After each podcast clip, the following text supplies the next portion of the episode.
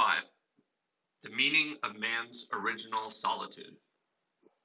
In the last reflection of the present cycle, we reach an introductory conclusion, taken from the words of Genesis on the creation of man as male and female.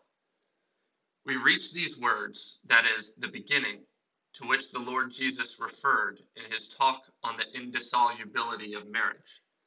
But the conclusion at which we arrived does not yet end the series of our analyses. We must reread the narrations of the first and second chapters of Genesis in a wider context, which will allow us to establish a series of meanings of the ancient text to which Christ referred. Therefore, today we will reflect on the meaning of man's original solitude. The starting point of this reflection is provided for us directly by the following words of Genesis. It is not good that man should be alone. I will make him a helper fit for him. Genesis 2:18. God, Yahweh, speaks these words. They belong to the second account of the creation of man, and so they come from the Yahwist tradition.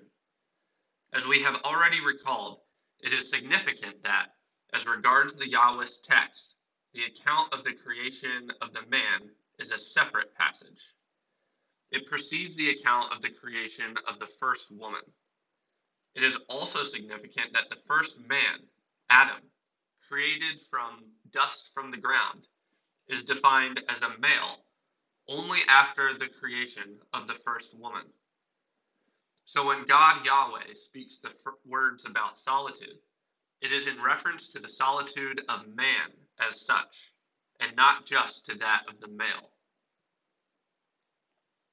However, it is difficult to go very far in drawing conclusions merely on the basis of this fact.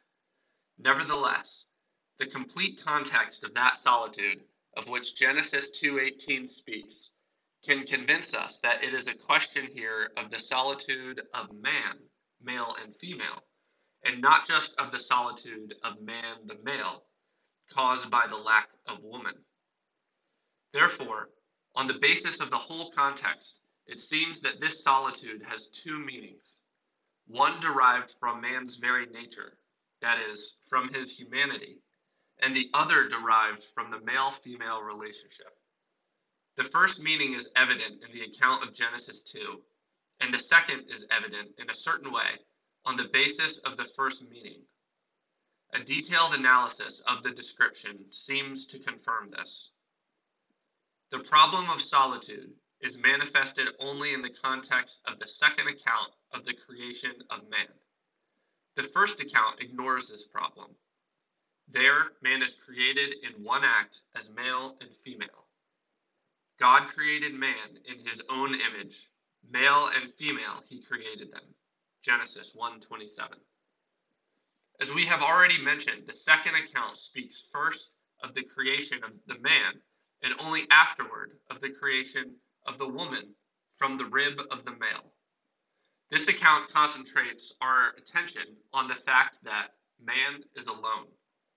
This appears as a fundamental anthropological problem, prior, in a certain sense, to the one raised by the fact that this man is male and female. This problem is prior, not so much in the chronological sense, as in the existential sense. It is prior by its very nature the problem of man's solitude from the point of view of the theology of the body will also be revealed as such if we succeed in making a thorough analysis of the second account of creation in Genesis 2.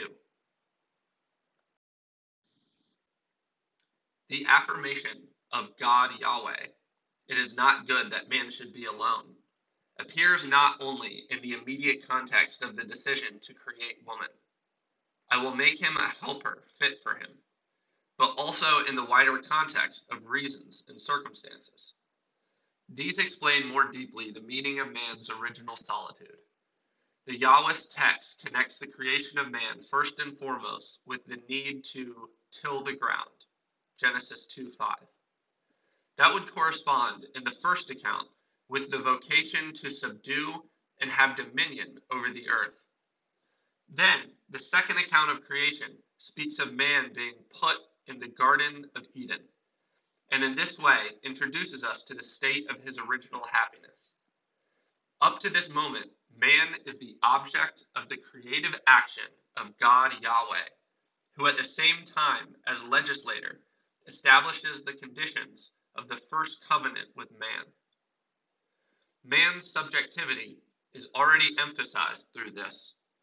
It finds a further expression when the Lord God formed out of the ground every beast of the field and every bird of the air, and brought them to man to see what he would call them. Genesis 2:19.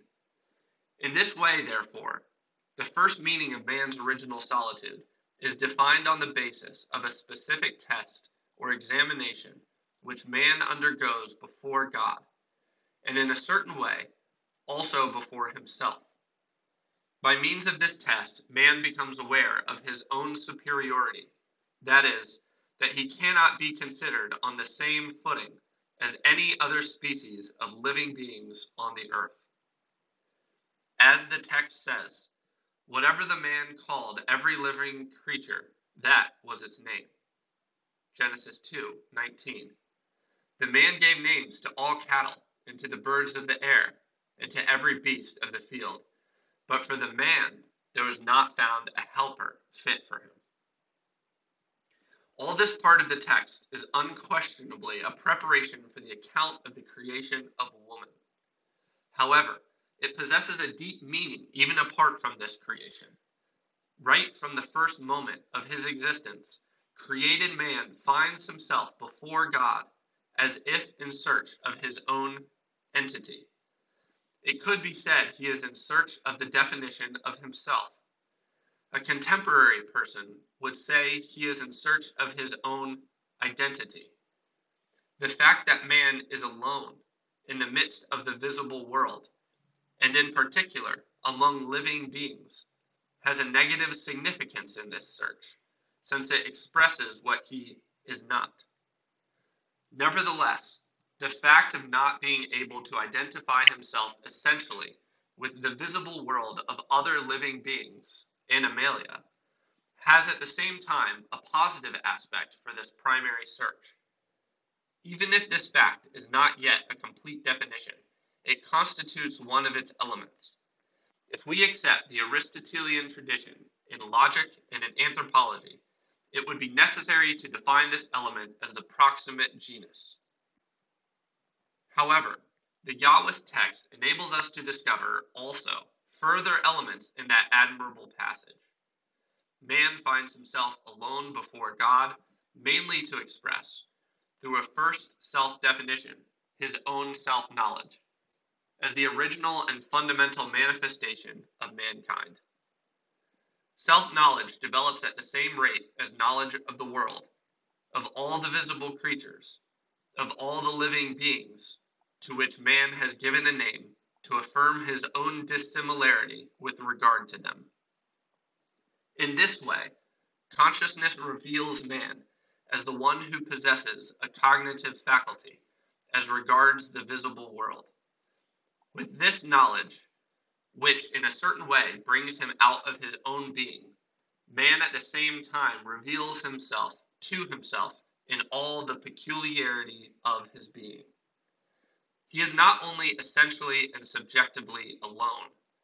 Solitude also signifies man's subjectivity, which is constituted through self knowledge. Man is alone because he is different from the visible world, from the world of living beings. Analyzing the text of Genesis, we are, in a way, witnesses of how man distinguishes himself before God Yahweh from the whole world of living beings with his first act of self consciousness and of how he reveals himself to himself. At the same time, he asserts himself as a person in the visible world, sketched so incisively in Genesis 2 19 to 20. That process is a search for a definition of himself. Linking up with the Aristotelian tradition, it leads to indicating the proximate genus. Chapter 2 of Genesis expresses this with the words, The man gave names. there corresponds to this the specific differentia, which is, according to Aristotle's definition, nous, zoon noetikon. This process also leads to the first delineation of the human being as a human person with the specific subjectivity that characterizes him.